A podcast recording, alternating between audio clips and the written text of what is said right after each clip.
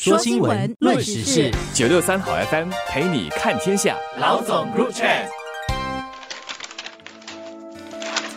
各位听众朋友们好，我是联合早报的永红，我是李慧玲。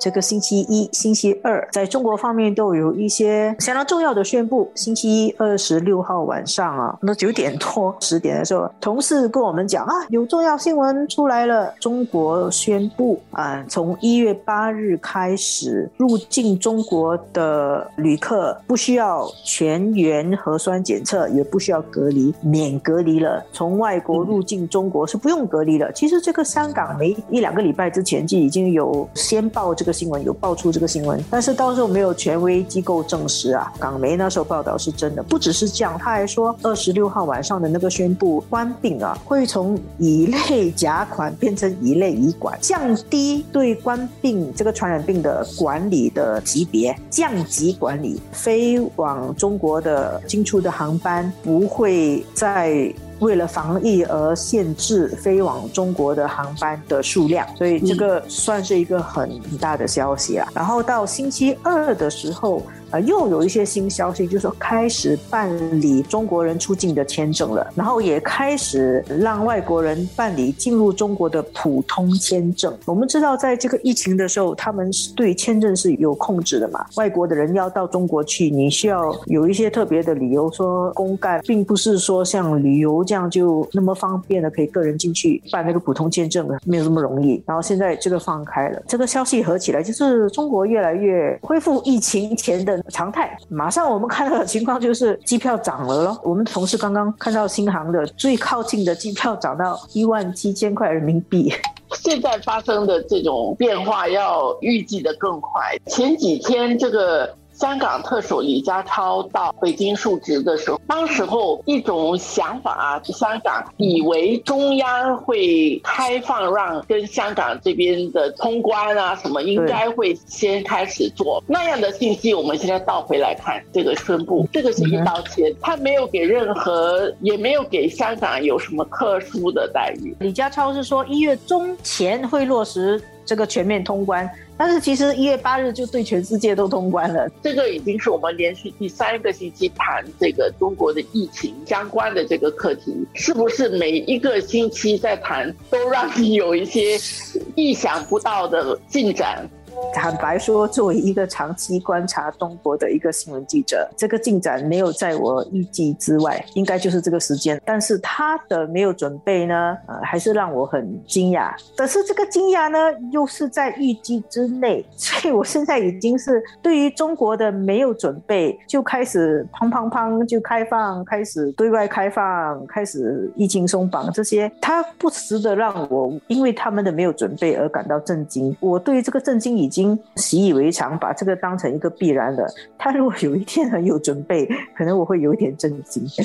这个说法是不对的。中国国务院的联防联控的记者会，国家卫生健康委副主任李斌啊说啊，调整为乙类乙管啊，我们打的是有准备之仗，绝不是被动的开放。那这是他讲的喽。这个全中国我们都知道，很多在中国的同事、同事的家人，还有一些亲戚说买不到退烧药、感冒药，退烧药、感冒药准备在哪里呢？嗯，他们正在准备当中，所以他们是先宣布了，然后先开放了，然后才准备啦。我可以这样理解。不再限制那个进出的那个航班数量，就是表示以后什么什么熔断可能都没有了。那甚至这航空公司好像也没有什么反应，他们不知道有没有收到新的通知，到底可以不可以增加？感觉上很多东西都是好像先做了，然后才来准备。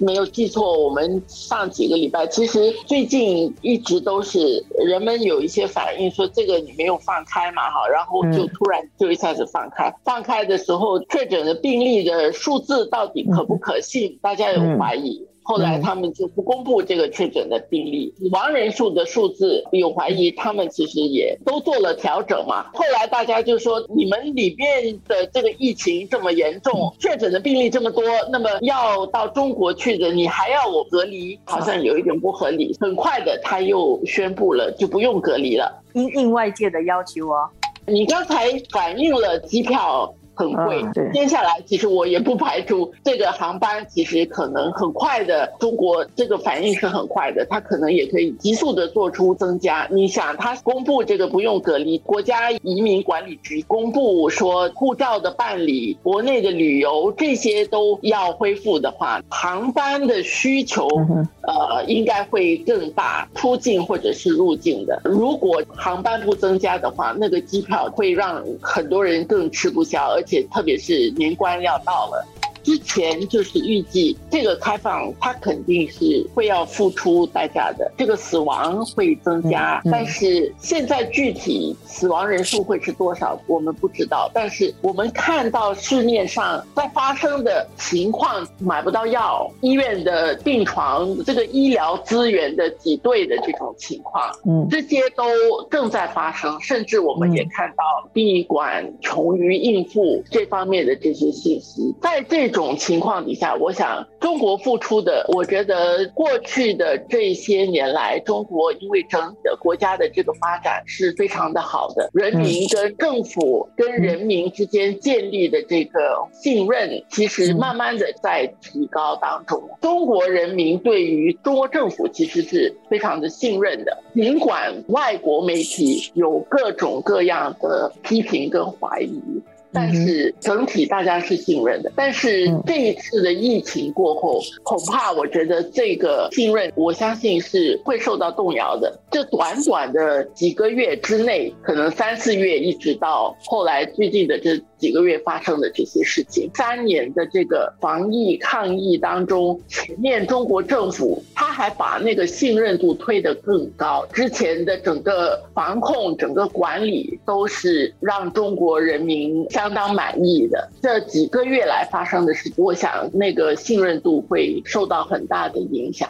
他们在疫情开始的时候，虽然大爆发是在武汉嘛，经历了风控，那个果断的风控是很关键的。当时付出了代价，但是后来就证明那个时候风控是对的，而且他们有三年的很低的那个疫情的时期。然后这时候中国经常讲一句就是中国的制度的优越性嘛。当时候美国还是特朗普做总统，那么美国在特朗普治下，那个防疫的工作也是蛮混乱的，包括特朗普自己还有一些很多反科学的一些说法。当时候人家就会中国人就觉得对国家的这个防疫制度感到很满意，而且会一直在凸显中国制度的优越性。到现在这样子的开放，我非常同意慧玲说的，中国人。人对于这个国家的信任是会减少了。你再想想，这个制度跟美国的制度比起来，有优越的那么多吗？可能大家会再去想一想这个问题。